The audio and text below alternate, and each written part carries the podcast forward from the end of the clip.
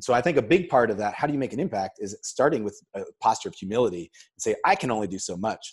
But if I can find other people who need what I have and can supplement what I don't have, um, and then then that's where I think that's the whole picture of the body of the even the body of Christ, right? The body is is recognizing what we are and what we aren't, and then coordinating efforts uh, to to to see uh, to see the, the spirit move in ways that we that we never could expect if we were just acting as individuals or as individual companies. Are you a follower of Jesus that feels called to expand the kingdom of God through building and growing successful businesses?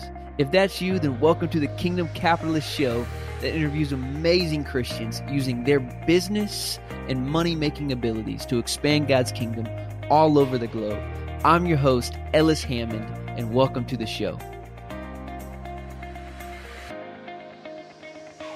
Hey, KC fam, before we get into the episode, I just want to remind you about the upcoming Kingdom Capitalist Summit on April 23rd and 24th.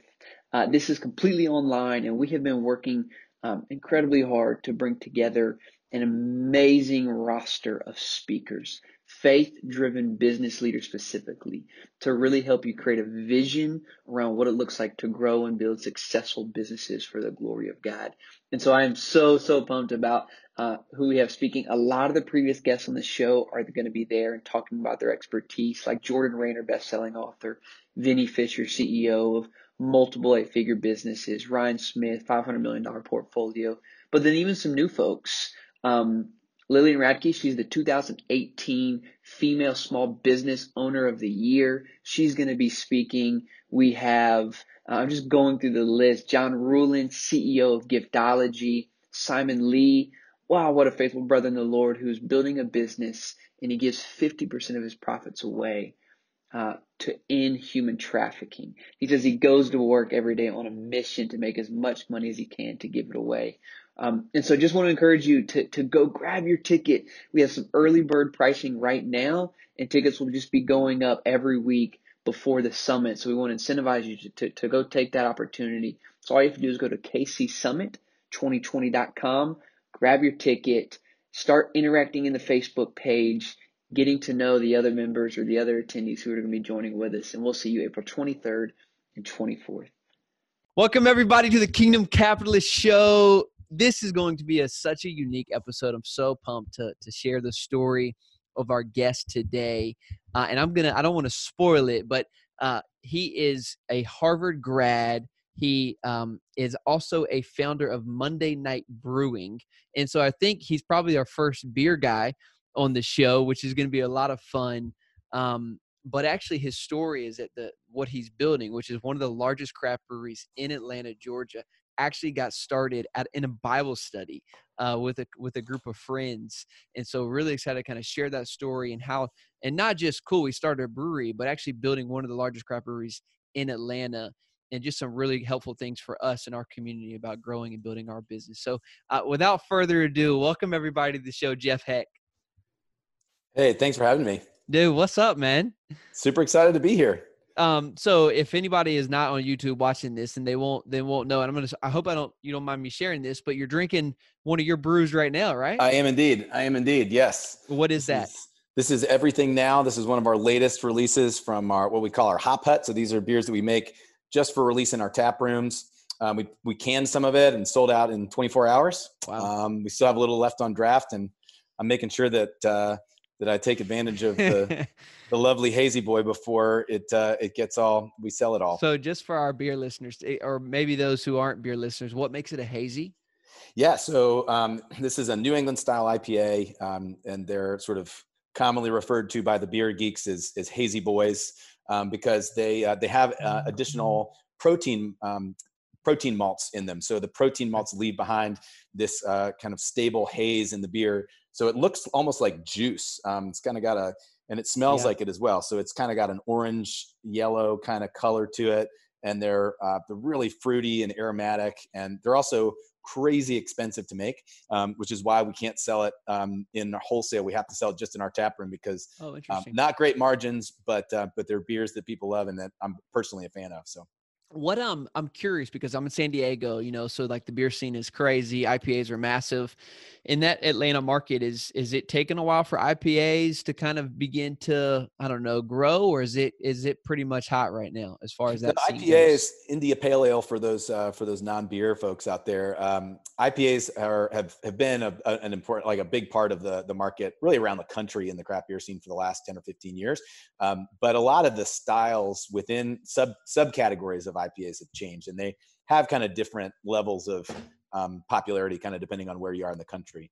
Um, so, uh, New England IPA started about five years ago up in up in New England, as the name would cue you into, um, but uh, but they've really kind of taken off more broadly around the country. But I'd say we're maybe a little behind the curve in Atlanta, so uh, it's been a big focus of ours to try to bring like some of that world class yeah. Um, IPA, uh, New England IPAs down to the to our market. Yeah, well, I, was, I told you before. I wish we were in person so that we could be enjoying one of those together. But that's uh, all right. One of these man. days. One of these days. so, uh, well, I'm so pumped to get into your story. It's just so powerful. From you know graduating from Harvard and then going into um, working for a private equity firm and building that to to what it was, and then to launching you know your own brewery. So there's so much there. I'm, I'm ready to unpack, man. But let me just pray for us, and then we'll get absolutely. In. Let's do it. Yeah, we we give you so much thanks uh, just for your good gifts for uh, this episode and for time to um, to really hear more about Jeff's story for for gifts like beer uh, that we can enjoy as well. And uh, I just pray that this episode would be a blessing to our audience, and we would get to to learn from uh, Jeff Jeff's life, but also uh, just the way he's he's building businesses and even has planted a business inside of this community that's really serving those around him. Um, and so we give you thanks, praise in Christ's name, Amen. Amen. Dude, so so let's start, man, from from uh let's start with Harvard anyways. What why did you choose to go to Harvard? Um now you know, now you're starting a brewery. What was what was attractive about going to Harvard? What was your what was your goal there? Yeah, I uh, I had no I, no expectation of getting in, so um, I wasn't even thinking about it until my guidance counselor in high school kind of said, "Hey, you should apply to some of these schools like that." And I was like, "Well, okay, sure, why not?" Um, and then once I got in, uh, just sort of uh, visited some friends up there uh, who I had known, and um, was was just overwhelmed, not just with the, the, the campus and and the reputation. What really got for me was the was the people. Like there were mm. so many incredibly bright, thoughtful other students, and so for me, that's what the the real draw was. Was I mean, what a what a privilege, what a chance, what an opportunity to be in a place like that, surrounded by people that are uh, smart, smarter than you.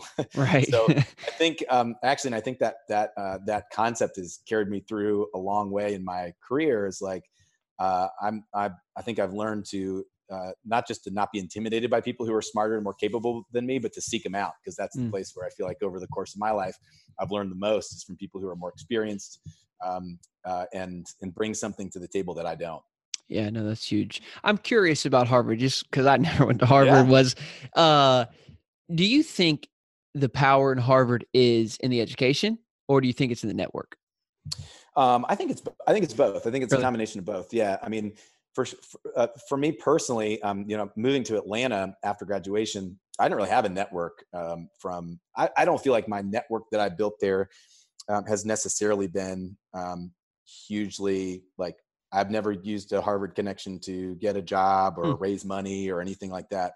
Um, but I have learned a lot from people, and some of my closest friends over the years have been friendships I've developed there. So I feel like what what ha- being around a group of people that were so thoughtful about the way that they engage in the world and in learning, um, alongside being taught by professors and um, graduate students and people who were you know kind of the best in their field just kind of raised my raised the bar for me of of what um, an education looked like about what rigor looked like um, and uh, and i think that was that the combination of those two things was really powerful for me personally yeah. was your faith pretty uh, like a, a, center of your life when you were the, yeah it was? It was. I I um I came to faith at a young age. I grew up in a in a in a in a believing family that gave me a wonderful foundation in in the faith, and um, but it was also really formative because it um it gave me the chance at that point you know out on my own um, you, ha- you have to really make it your own in a new way. So uh, i had a, uh, you know the, the, other thing about going to a place like harvard is you know i never felt like it was antagonistic uh, the other people individual people weren't necessarily antagonistic to faith um, but there wasn't any social value from being a christian right? Right. like it's not like the south um, where right. you know there's something almost uh, uh, necessary and helpful socially about being a being a, a christian yeah, no, interesting. I mean, I guess I've just always heard of Harvard being a tough place spiritually a little i mean a little bit just because it's such a, a driven and focused environment where yeah yeah I, I, I think i think that's absolutely true um, i think that though um, my sort of my perspective has been that there's a, there are ways in which other environments that maybe are a little bit more um, uh, explicitly open to faith uh, can sometimes have more kind of subtle and nefarious kind of um, idolatry or ways of thinking mm-hmm. about the world um, that uh, that are just as dangerous, and sometimes because even more so because they're sort of couched in the context of of faith, mm-hmm. um, as opposed to a place like Harvard where you know again um, you're there's maybe a little bit more explicit um, not opposition but difference there and so um, so that allowed it to be you know pretty quickly become an increasingly important part of of what my life and the way i framed framed up my world and hmm. relationships were yeah so let's get into that man so you you're you kind of graduate from harvard what was your degree in psychology okay interesting yeah, yeah. so you you graduated a degree in psychology but then you go into a private equity firm was that your next step right Actually, my first job was out of school was at Home De- at the Home Depot. Oh, that's office. right. Yeah, yeah, yeah. So yeah. like yeah, let's walk through it, man. I can't wait to hear, hear more about it. Harvard guy ends up at the Home Depot in Atlanta. um, yeah, it was a rotational program that allowed me to do a number of uh, rotate through different departments for about two years. Um, when I graduated, I had no idea what I wanted to do with my life. I was kind of a mess. Um, actually, there were a bunch of things I wanted to do with my life. So I was trying to decide whether I wanted to go to medical school, take my band on the road, go to seminary, or do like something in business. So I was a terrible interviewer because I had no idea what I wanted to do. and, uh, and so I, I applied um, my first lesson in, well, one of my many lessons in failure was uh, I applied to a hundred jobs uh, and I, and I got one job offer and that was at the home, and I had a good GPA and had, you know, a Harvard education and I got one job offer and that was to work at the, the Home Depot's corporate wow. office in Atlanta. So, wow. I mean, it was really providential. I feel like uh, very clearly the Lord's hand was in it. I did uh, four. I was there for about four years, three and a half, four years.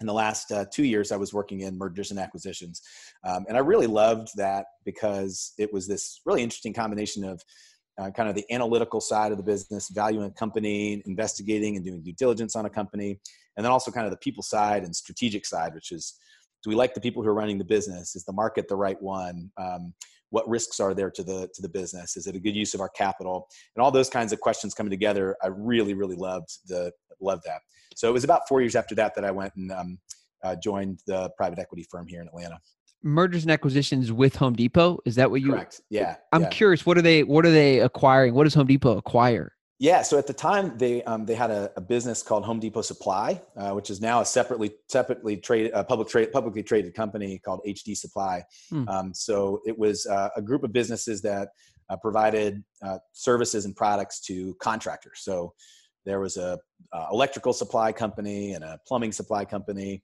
um, uh, supplying com- things to home builders. so it was a separate kind of business, and so there was a lot of of acquisition activity um, in that in that sector of the business. And then they spun it out. So then I left. That that may, I mean we do a lot of HD supply stuff. I didn't know that was Home Depot. Yeah. So that's uh that's really that's interesting to hear. So then you get into the private equity world. I'm really curious about this because you you had a lot of success early on inside of this private equity company, correct? Yeah, I mean, I, I was I joined the firm um, when it was uh, probably about six or seven, six years old. Um, there's about 15 people on the team at the time.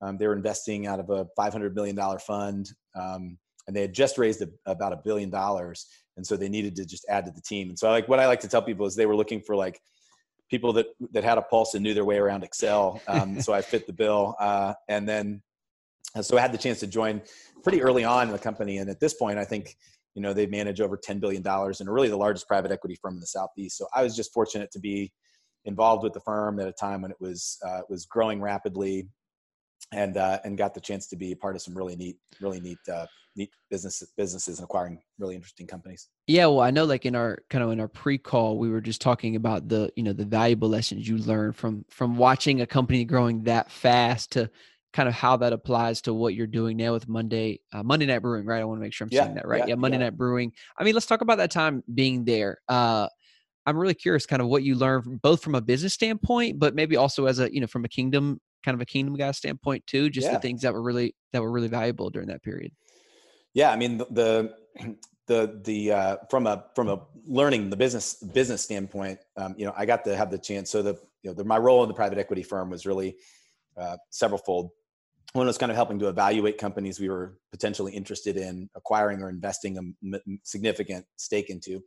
Um, and then the second part was like, if we decided we were going to do it, to sort of execute that transaction, due diligence, negotiating contracts, um, what are we going to pay for it, um, and then what's the strategy going forward.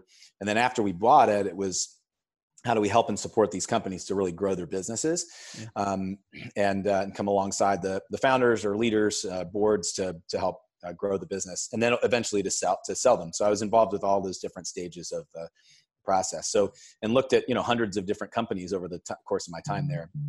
And uh, so that was it was it was a really amazing chance to see all kinds of different businesses all kinds of different leaders uh, see the things that worked see the things that didn't um, uh, understand that you know there's no such thing as kind of a cookie cutter model for a successful business that it depends on the industry and on the people and on the market. And um, so i learned i mean just an absolute ton uh, there. And then you know i think the other the, from a i guess i would say that is sort of a kingdom perspective in the sense that I, I was learning more about how the world and mm. and uh, that god has created kind of is built.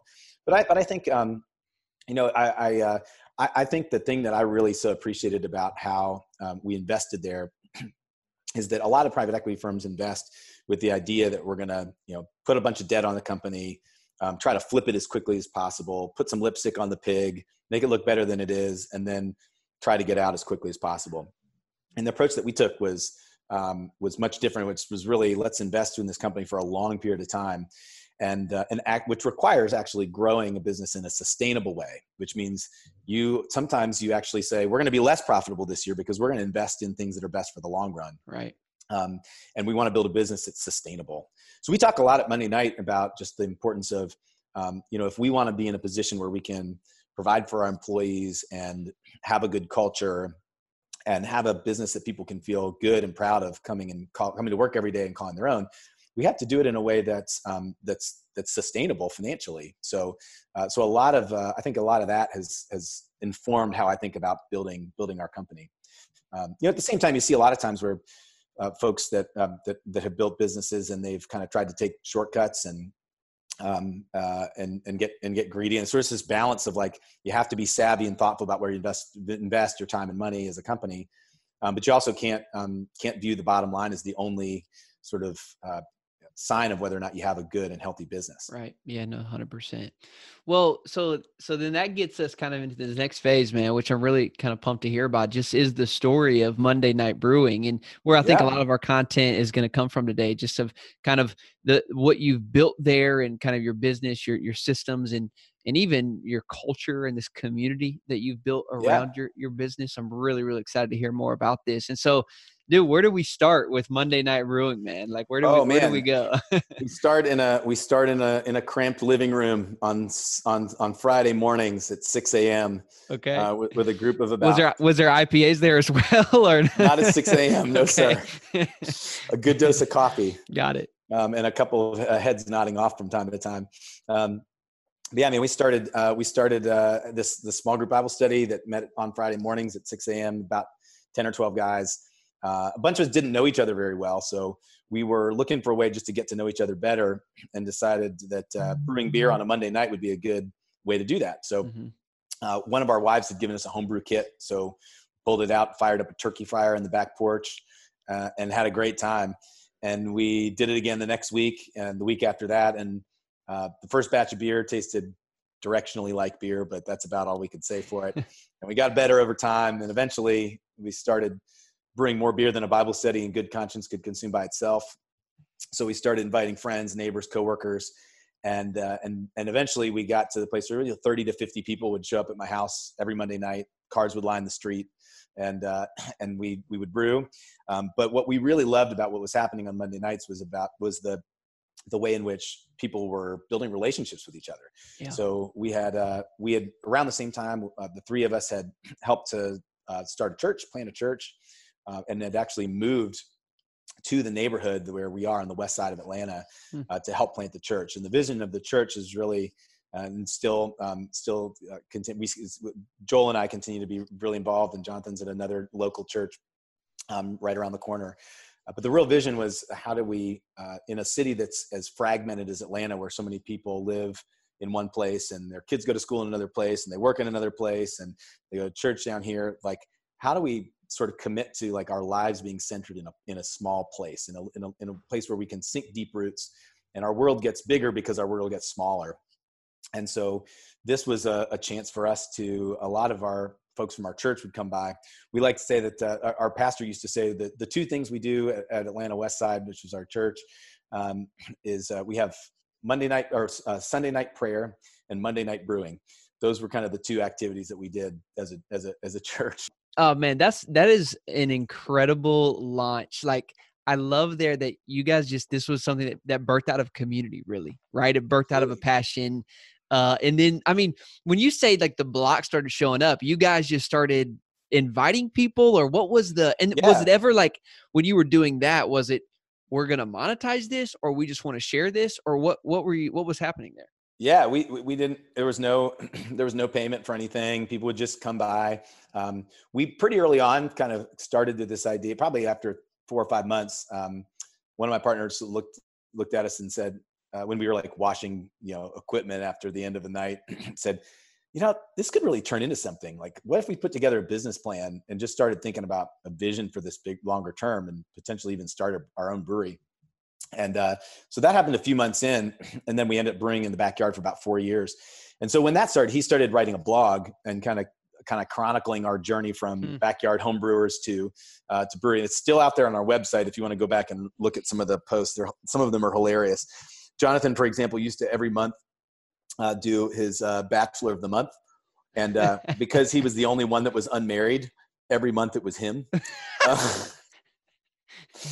So uh, we had a lot of fun. And, and, and we ended up having, um, we actually, the blog got, took, got a, fair, a fairly decent following. And we had, uh, we had people that would even if they were traveling in from out of town on a few occasions people that would read our blog i remember one guy from arizona showed up in my backyard one night um, no who just followed our blog from arizona he was in town for work so that's so crazy man so what gave you guys the confidence to hey like we have a you know we're gonna actually turn this into i mean but because there's a lot going on here you guys were starting a church as well yes. right so we're helping plant this church. We'd kind of moved in the neighborhood. We were looking for ways to build community. Brewing was one of those things. Um, I was starting my job at a private equity firm and working sometimes, you know, 80 or 100 hours a week. Yeah. We were all, you know, there was, we were starting families. So there was a lot going on in that season. And so we kind of took, we liked what we were doing professionally. We enjoyed our work. And so we kind of took the approach of like, hey, let's not try to force this. We're not running away from what our, what we're doing already. But this is serving a neat uh, purpose today um, but at the same time, you know, we started dreaming. And so we started kind of dreaming open handedly, but actively dreaming. So a few of the things that were really compelling and why we started thinking about this as something bigger one was that the three of us just had really complementary skill sets and, and, still we function as just a really effective team in part because we have a deep appreciation for what each other are really good at so my background is more like in private in private equity was like finance and strategy I love like building organizations and growth. Um, my partner mm-hmm. Jonathan was a marketing consultant, so he's brilliant with branding and design and marketing. And then my partner Joel is uh, was background is more kind of an operational and execution. So if you want something done and it seems impossible, just Joel put Joel on it and he'll make it happen. yeah. And so we looked at each other and said none of us could start this on our own. But between the three of us, we think we probably could uh, you know we got a real, relatively good chance of making something making something work. And we took it slow. It was about four years. Over the course of those four years we had uh, almost we figured that we did the math. It was probably about 2000 people came through my house over the course of those years. Wow. so when we actually launched the brand uh, there were all these people out there who had been to my house uh, who were incredible advocates for the brand because they felt deeply and they felt right. and were deeply connected to what we were really trying really about. Yeah so they were part of it. They there yeah. was no level of ownership because you and we were just talking about this on another episode. You had built a community already, a community yeah, around yeah, a product. It was there, yeah, right, right. And and actually, the product wasn't even the point um, in some mm. ways. Like we've talked about that since the beginning too. Is like how do we make sure that the product is in service of the vision and the purpose? So um, it's not an it's not it's not a marketing tagline. So we are we have a so we have a purpose statement, which is that we exist to deepen relationships over some of the best beer in the country. And so the the over the best beer in the country part is really in service of the why do we exist, which is to deepen relationships. So in everything that we do, whether it's with our employees, whether it's our customers, um, our guests in our tap room, our wholesalers, our retailers, our vendors. We want to we want to be building genuine, authentic relationships where we treat people as human beings, and uh, the beer is should be in service of that of that goal. Wow. I love that vision, man, because it's a much bigger purpose than to make good beer. But if you don't make, if you're not excellent at your craft, yes, then you really can't accomplish your mission either. That's right. Who wants to go to a brewery with bad beer? You know, I know. I mean, I, I don't. You know, deepen relationships over some you know fairly mediocre beer. Yeah, that's less a, compelling. Yeah. um, wow, I, I think that's incredibly powerful, man. There's uh, mm, um, product isn't the point. That's really good. So, a couple. I got a, a kind of a, a, side question here. Yeah. Atlanta, middle of the Bible Belt. Uh, you're a church planner. You're in the middle of a church here, and you're also own a brewery or you're running a brewery. Was there any? I don't know. Um, what were the headwinds that you faced to help people kind of understand the vision of, you know, like you're doing something really redeemable here and and, creating this brewery. Was, was there any pushback yeah. or anything like that? Well, step one is be a Presbyterian. Yeah. Um, okay.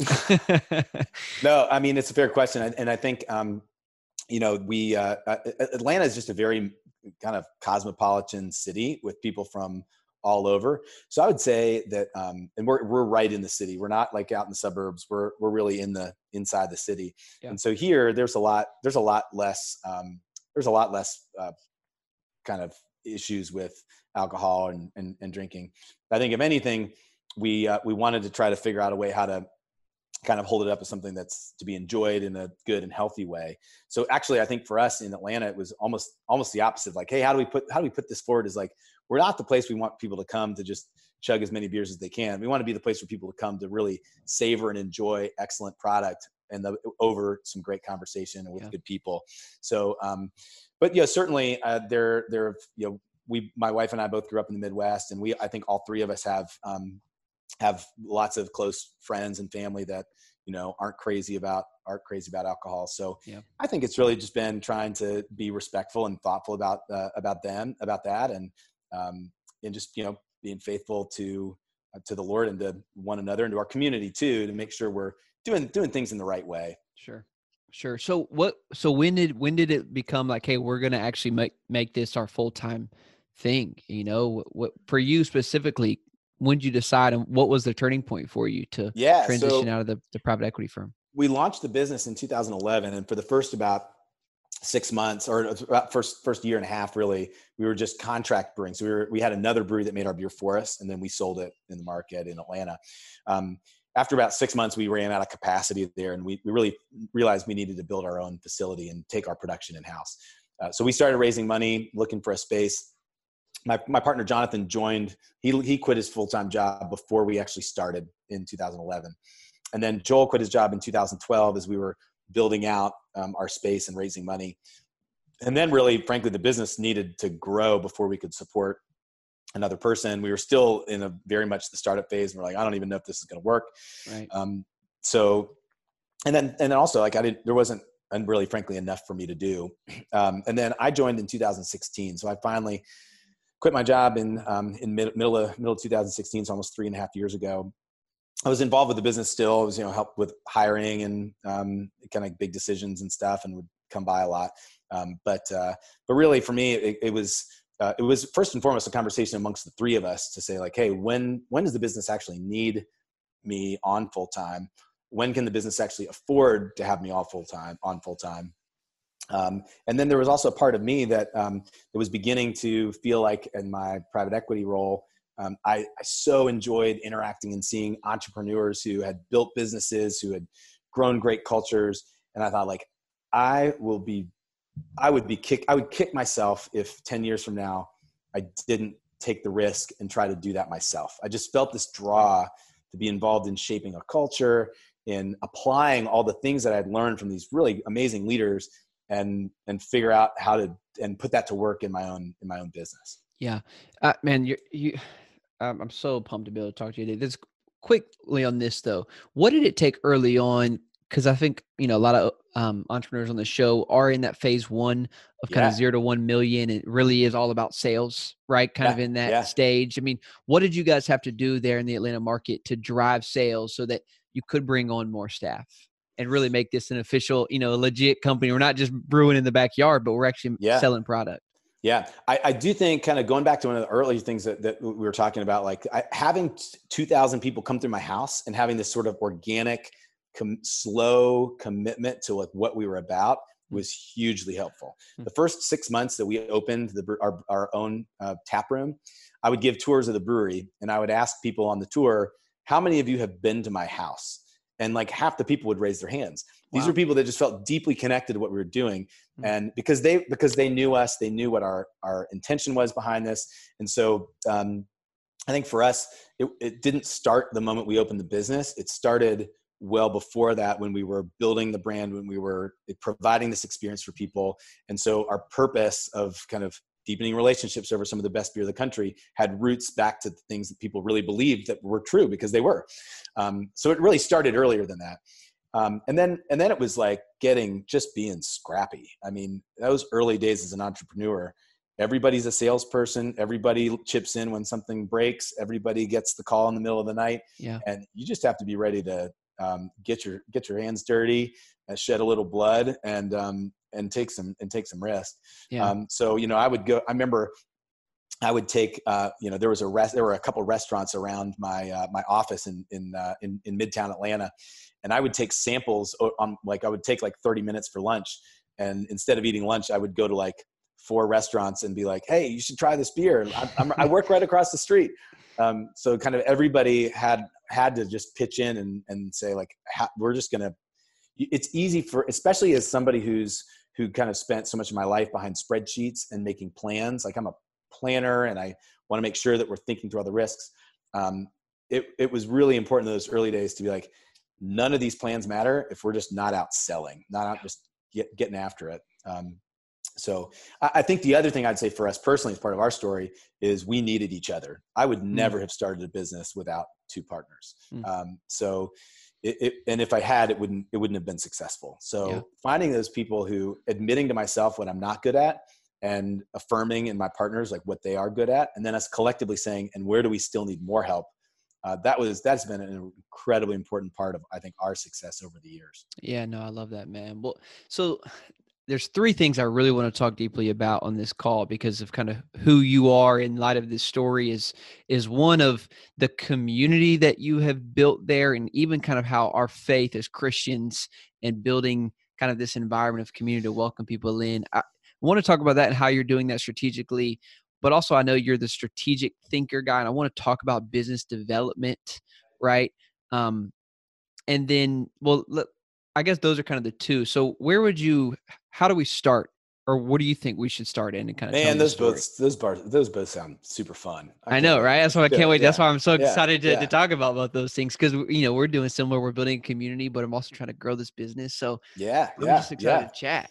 yeah um maybe uh maybe let's uh let's let maybe let's start on the on the community side because i think Okay. that's for us where it's really all had its had its roots Yeah. Okay. So your so your tagline is uh, "We exist to deepen relationships over the best beer in the country." It started in your backyard. How do you keep that feel? I mean, what do you like? Let's let's let's talk exactly about this idea. yeah bigger so picture of this. Yeah, absolutely. That's a great question. And actually, we, when we, I remember standing in our in, in our empty in an empty warehouse that we that is now our tap room early on, and we were terrified of like how do we preserve that special feel where we were welcoming people into my home um, in a industrial warehouse at the at a uh, you know in in Atlanta, and so uh, we i think the first thing we did was just admit that it was going to be hard and that we really wanted to do it. Um, so i think having that structure to say this is important to us and we're going to try and, and we and we want we want this to be a place where community really happens. So uh, a few things that that that that, that were important for us in, in our particular business because for us we have two parts of our business we have our wholesale business where we manufacture beer and then we sell it to distributors who um, who then sell to retail stores, grocery stores, restaurants, liquor stores, and then we have our taproom business where people come in and they can. We have a bar, uh, basically a beer bar where we sell our own beer to people who are in our in our space. Um, so I think there's, in terms of building community, there's the first place that we have the most direct impact is our retail spaces, our tap rooms. We have two tap rooms in the city of Atlanta, and so we did some very even when we were thinking about design. Um, my my my partner Jonathan was was wonderful in thinking through. Hey, let's do some things that force people who don't know each other to sit together. So instead of doing individual tables, we bought long picnic tables and set them up so that we would kind of force strangers to connect with each other. Hmm. Um, the other thing we did was we basically hired people that uh, we that lived in the neighborhood who we knew cared deeply about the neighborhood and who would be ambassadors not just for our beer but for our vision. And um, and that was incredibly important because what we realized was when we open our own business and we're hiring other people uh, we can't we're no we no longer become the sort of standard bearers of the culture. We are the standard bearers but we're not the frontline people actually communicating that to folks.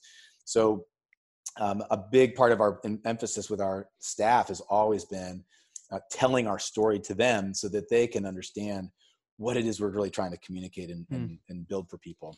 Um, and then, uh, how and do you, can, I, can, I, can I ask yeah. a question on that real quick? Yeah. How do you, that's really good. I mean, you you are no longer on the front lines, right? As you grow your business, so you have to essentially train or delegate kind of the storytelling to not lose that. To how did you go about doing that? Because I think that could be a really practical advice for our listeners.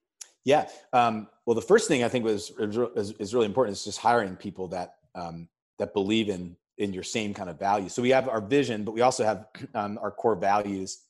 So we spend a ton of time in our interview process hiring for around values. And you can pretty much tell with people when you sort of talk about the importance of our purpose, whether that's compelling to them or not. And so we and we spend a lot of time doing that. Another thing we do in our interview process is actually we try to talk people out of the job um, because, um, which actually was a, a, a kind of a, a, tip we got or a, uh, kind of a, learning we took from uh, Chick Fil A here in Atlanta. Hmm. Um, they very proactively try to convince you like, hey this is a this is a very particular place to work and if you want to be successful here here's what here's what it's really going to look like and uh, and so we talk a lot about um, you know our culture as being a place where you know how you not just how you treat other people and like being nice um, but internally we place a really high value for example on being really open and direct and honest um, and so uh, we don't want to be a place where politics get played. We don't want to be a place where, um, you know, we want to be the kind of place where people can bring their authentic selves and actually engage and argue for the best ideas, and um, and then be willing to come along because we have a similar shared common vision.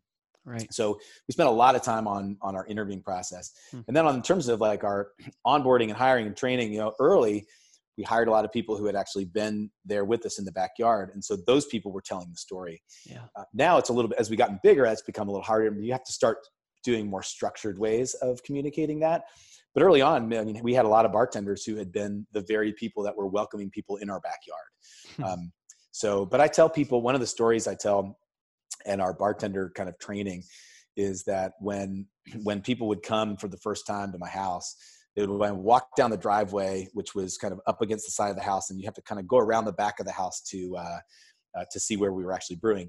So people would kind of peek their head around the corner, like, "Am I in the Am I in the right place? Like, this is all kind of weird, um, and I'm not sure I belong here." And I and I said, our job is always to say, "Hey, yes, you're in the right place. You belong here. This is a this is the right place." So I think just telling actual real stories that you believe in that aren't some marketing thing you've cooked up, some internal communication thing that you've, you know, there's certainly some thoughtfulness and strategy and planning need to go around that. But it starts with you actually believing it yourself. Mm-hmm. Um, and I think that's a mistake that sometimes folks make about thinking about culture is, uh, is that it's kind of internal marketing.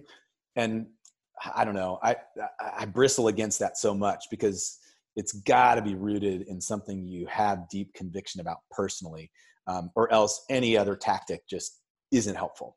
Uh, it'll undermine it'll undermine what you're what you're saying. Yeah, no, I mean I totally agree. I think that's so right on. I mean, and clearly there's a uh, there's a fruit to that is right because then it, because then it gets passed on and you can uh, you can multiply that into yeah. others. Right. Yeah. Exactly. Yeah. So I'm sorry I interrupted you. So you were kind of walking us through this this idea of building a community around your business, and so it definitely begins or starts a big piece building of that, that physical the, space. Yeah, right. What's that physical space look like? Who are the people that are right there um, working alongside of you? How do you get the right team in place to help you execute it?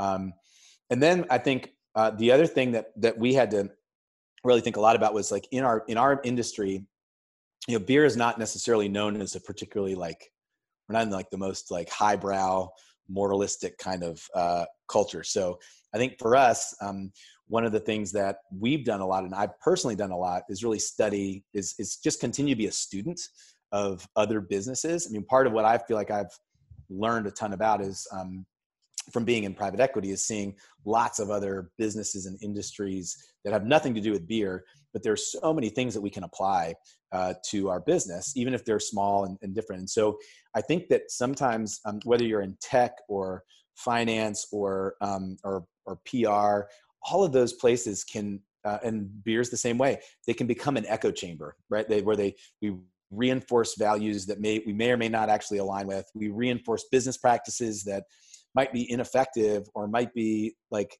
not not exactly how we the kinds of people we want to be. And so for me a big part has been i just i'm a reader.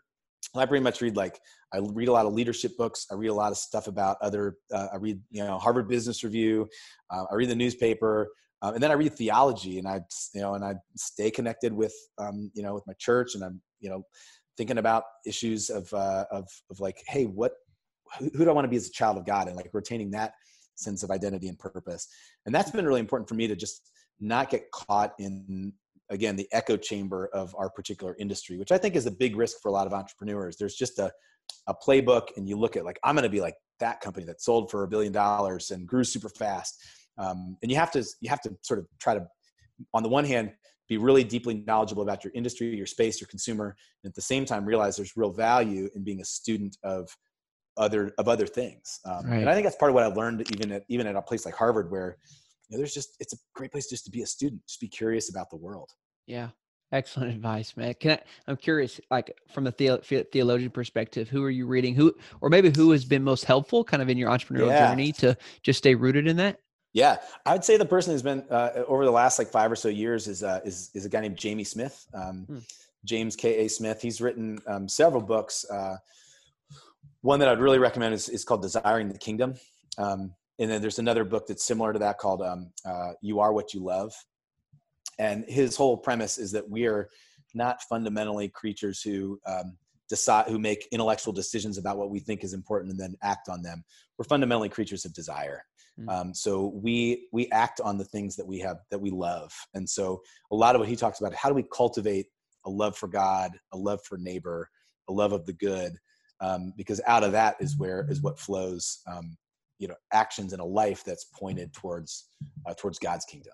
Yeah. Wow. So good. Dude how do you like your vision for monday night brewing and being planted in this city i mean I, we know your tagline but like as a guy who really i mean i love that desires the kingdom right? And desires the kingdom to come to atlanta what I mean, what what really motivates you to see what Monday Night Brewing could be, or what is it already? I just I don't know. I guess I would love to dive a little bit deeper into to really what you're building there in that city with with Monday Night Brewing. Man, so uh, I think I think there's personally a big part of it of of how I feel like Monday Night Brewing is is uh, is is a is a piece of. I think it starts with realizing that there's only so much we can do, right? So it's a piece of what the kingdom looks like. Hmm. Um, but uh, but the, some of the little things that just get me excited and motivated, like I love walking into our tap room on a Sunday afternoon, and um, in Southwest Atlanta, um, which is a historically black neighborhood that's undergoing a lot of change and um, some some gentrification. And I love going in there and seeing families um, who live in the neighborhood who have brought their kids and are hanging out and talking to our staff or having a good time. Um, I love uh, I love coming in and hearing stories about a uh, a couple that had their first date at Monday night and they hmm. um, and they're and they're getting and now they're getting married and want to have one of our beers at their wedding. um, uh, we did we I love hearing about um, the, I love when we're able to provide our space to make it available for our um, the neighborhood association that's adjacent to our our brewery for their Christmas party. Um, we did when we opened our our Southwest Atlanta tap room uh, a couple years ago. We did something called 100K in 100 days, and our goal was to use. We have a private event space that we rent out to for weddings and corporate events and parties and stuff. And uh, our goal was to help nonprofits raise $100,000 um, in our first 100 days of being open. And at the end of the day, we raised over $250,000 uh, or helped them raise that money um, for nonprofits, primarily based in the neighborhoods that we were operating in. And so, look, we're not we can't save the world by brewing beer um, but what we do have is we have a space um, and mm. we have a brand and so the question becomes how do you find and partner with other people who are doing really good stuff and use what you have as a mm. company or as an individual uh, to help them um, to help multiply the efforts that they're making and so i think a big part of that how do you make an impact is starting with a posture of humility and say i can only do so much but if i can find other people who need what i have and can supplement what I don't have, um, and then then that's where I think that's the whole picture of the body of the even the body of Christ, right? The body is is recognizing what we are and what we aren't, and then coordinating efforts uh, to to to see uh, to see the, the spirit move in ways that we that we never could expect if we were just acting as individuals or as individual companies. I love that, man. I, you're because it's asking the question. I want to see the kingdom bear on what I'm doing, but I know I can't do this all on my own. Yeah, yeah. So often, I think we have this idea that we're, as individual people or as individual companies, we have to come up with like a holistic way of like, I'm going to solve world hunger. I'm going to solve this big problem. And the and the reality is like, no, you're not. Yeah. but but but you have to. But also, the answer is not then to just roll over and be like, well, I guess I'm just going to go back and put my head in the sand and um, you know, stroke a check to a charity um, at the end, you know, every December.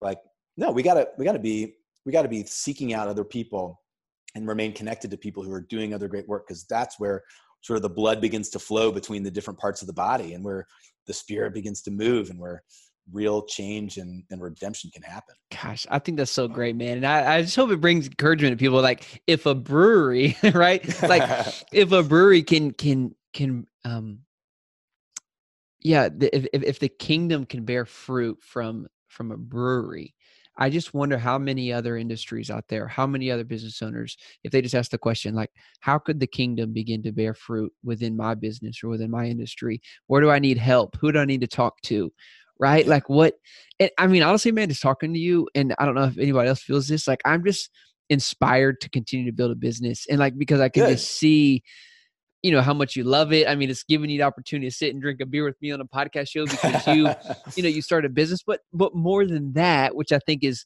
you know, that's the kind of the flash thing. Oh, I, I have the freedom, the autonomy as a business owner. But more though, like you're creating something, man, that yeah. is bringing joy to people's lives and changing a, a community, and and then more importantly, like bearing fruit for the kingdom.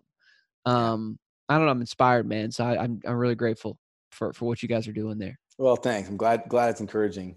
You know, one other thought I just had was like I'm sitting here kind of looking out over our office and um and I think the other thing that is especially as you grow your business and you begin to have other people that are working for you is uh it's just so rewarding to me to drive in and also just a, a um you know a, a it's, it's humbling to drive into our parking lot and see like the cars from our we have about 50 employees um, now full-time employees on our staff and another 40 or so uh, part-time folks. And be to say like these are people that put food on the table who are able to care for their families and care for themselves because of the job that they have here. And i want mm-hmm. them to love coming to work every day. I want them to be able to provide for their families. Them to have good health care. Um, and so i think that's another piece as we've gotten bigger. That becomes a more important part of like if you want people who are going to be caring about other people that working for you then you got to care about them and you got to you got to you know, help and, and, encourage and strengthen uh, them and, and, and give them a place to thrive. So that is something as we've grown that's been a little bit of a difference as how how much more important that has become. And it's hard. It's it's man it's a hard it's a hard thing to uh, to learn how to do especially when you're doing it for the first time as an entrepreneur yeah because i mean your your specialty has been the strategic growth side of things right and kind of building systems processes to, i mean because we have a i've said this in passing but as far as size of your brewery where are you where are y'all at as far as like ranking largest smallest there? Yeah, so we're we're one of that's kind of I'd say like five largest breweries in Georgia. Okay, um, four or five, kind of depending on the, the craft craft breweries in Georgia. Actually, probably the top three, probably in the top three independent craft breweries in the state of Georgia. Um, and uh, you know, nationally, we're kind of in the top like one and a half to two percent in terms of our total size. Um, a lot of breweries are small um, and just like lo- very local. They may even not distribute. So, you know, so we have about, like I said, we have about uh, 80 or 90 total employees, about 50 full-time folks, and then we're planning on opening a tap room in Birmingham in in April. So that'll grow our total staff to you know over 100. Wow some some takeaways from you because y'all that happened after I imagine you kind of came in and you were able to really grow that. What were the things that kind of uh, uh, initially as you got in there, kind of as the strategic guy that you pointed out to say, hey, this is what we need to start doing to really grow this to to grow our brand. Yeah, yeah. I mean, I think there, there's a number of things, and and I it, first first thing the first thing I did was just be a student and try to just learn mm-hmm. what I could because I mm-hmm. while I was still very involved with the business, it, I wasn't there day, day to day. Mm-hmm. Um, and understanding our team and our people. Um, some of the first things we did, like uh, first off, was like we need to we need to have like more. Uh, it's crazy. We needed more meetings. Um, we needed to communicate better, and so we had effectively functional department heads, but we weren't getting them together on a weekly basis and saying, hey, we need a sh- our our leaders now need um, a regular touch point to be aligned and to build a culture from the top that's more than just us as owners. So that was that was certainly one thing. Um, putting we started doing um, like an all hands meeting where we got all of our employees together. We do that on a quarterly basis, which is a lot more than most I think companies do. Um, we started being a lot more transparent about um, not that we were hiding anything, but we just didn't really communicate like what are our goals for the year? How's our performance been?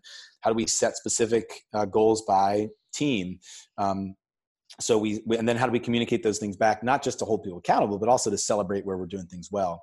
Right. um, so that was a lot of it was just beginning to sort of systematize and structure more our communication to our team about these are the things we're working on. This is why and this is how more closely connecting someone's individual job with the purpose and goals of the company as a whole. Um, because I think, it, it, especially if you're just like a guy who's kegging beer every day, um, it's pretty easy to be demotivated. It's not like a particularly uh, compelling job.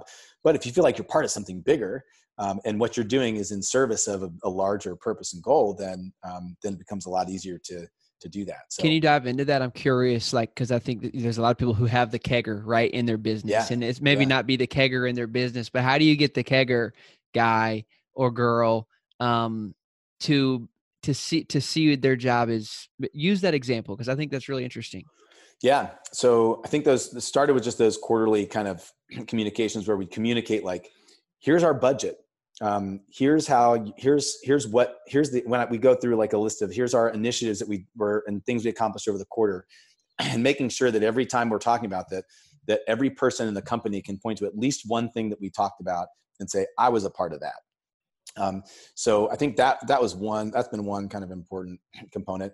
Um, giving people feedback um, so we do biannual performance reviews. Um, so we do one um, we do one in the middle of the year and then one at the end of the year. Or sorry, not by uh, uh, twice a year uh, mm-hmm. performance review. Mm-hmm. So giving people the chance too to have feedback and dialogue about how they're doing, um, and also asking them the question of like, how do you want to grow? Um, it's one of the reasons I think actually that growth for a business is so important to building a good culture because people, especially folks that are entry level folks or um, or have jobs that maybe they're like using as a way to get to that next thing to give them some visibility like i'm a part of an organization that's growing and growing organizations you just there's just opportunity. Um, you're always in need of people who have been around who know the systems who can who can grow with you. Um, i think that's one of the things that that uh, scares me the most when i think about the possibility of not growing is not necessarily that we couldn't get to a place that's comfortable financially where we could be like hey we got a nice little cash flow let's just sit on this um, i think that's when you start losing good people and i think because a lot of those people at the, at the beginning at the at the at the early stages of their career or the, their place in the industry they no longer see a path to like well what's the future look like for me here the guy my boss isn't going anywhere um, and there's no more there's not going to be a need for more people over the long run yeah. it's one of the reasons i believe i'm a big believer in this i mean the whole premise of your podcast even is like growing a business um, is not just good for yourself but it's also really really good to provide opportunities for people on your teams to be part of something that's uh, you know, of, of doing more of growing themselves yeah that's excellent, man. Yeah, that's really, really good. I mean, I, and you have to kind of be at the level where you're at right now to even be able to look back and see that. Like, I think yeah, that's yeah, a really yeah. powerful nugget. Mm, That's really great, dude. Uh, biggest struggle man, as a kingdom capitalist, as a as a kingdom minded guy, you know, in in the world of the the marketplace entrepreneur? Man, um, the big I think the the biggest challenge is just not syncing up my own identity with the success or failure of the business right so mm-hmm. it's it's so easy to point to um, to point to your to, to you've got all these people who are um, who you hold up as like oh i, I want to be i want to be this i want to be this great entrepreneur. I want to grow this business. I want to um, and and we pour our lives into these companies and um, we care so much about them.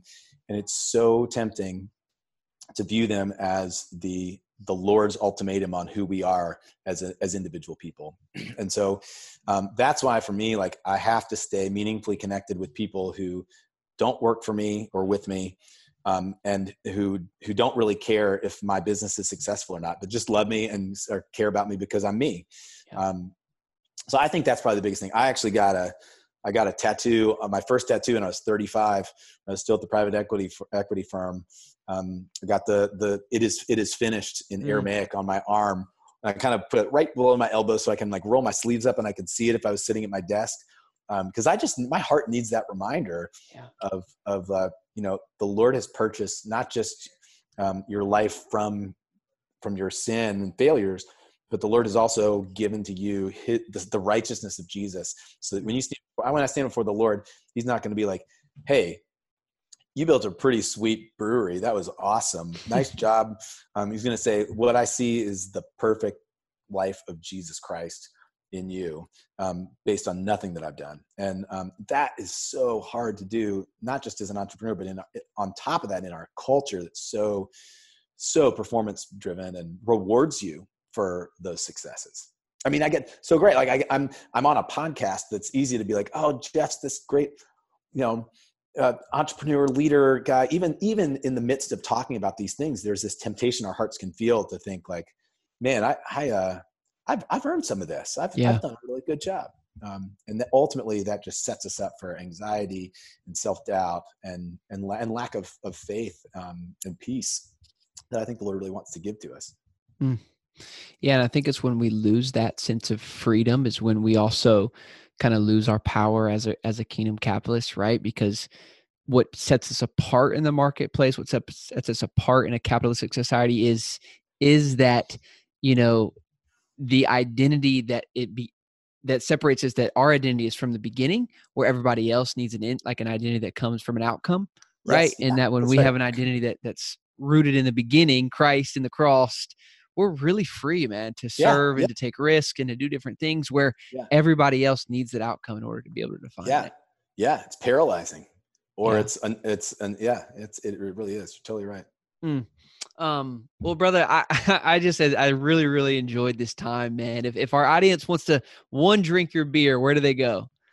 Uh, check out our website, mondaynightbrewing.com. We've got two tap rooms in Atlanta, um, and, and, we distribute our beer in Georgia, Alabama, and Tennessee. Uh, so we've got 6,000 different places you can buy our beer across those three states. Awesome. And if they want to get a hold of you or any other thing you want to tell our audience, please, this is your chance, man. No, it's a it's a privilege to be with you, and I just uh, it's it's a, it's an honor to to get to talk about some of the things I'm most I'm most passionate about. I love I love these conversations. Um, just a just a ton of fun, and um, yeah. and and keep doing the great work that you're doing. Man, I appreciate you guys. Thanks so much for being here. If you enjoyed this episode, I would ask you please take a screenshot, post it on LinkedIn or Instagram or Facebook, wherever you are. I would love to hear your feedback and what you're learning from these shows. Uh, it really does go a long ways. Thanks so much for joining us. We'll see you next week. Hey, I hope you enjoyed this show today. If you want to learn more about our community, you're going to want to visit us at kingdomcapitalist.co. There you can find info on our private mastermind and even subscribe to our newsletter to get updates on new shows. And last but not least, land opportunities to get private trainings and coaching calls with the guest of this show. If you're enjoying this show, please take a minute to leave us a five star review and also share this with a friend. We'll see you next time.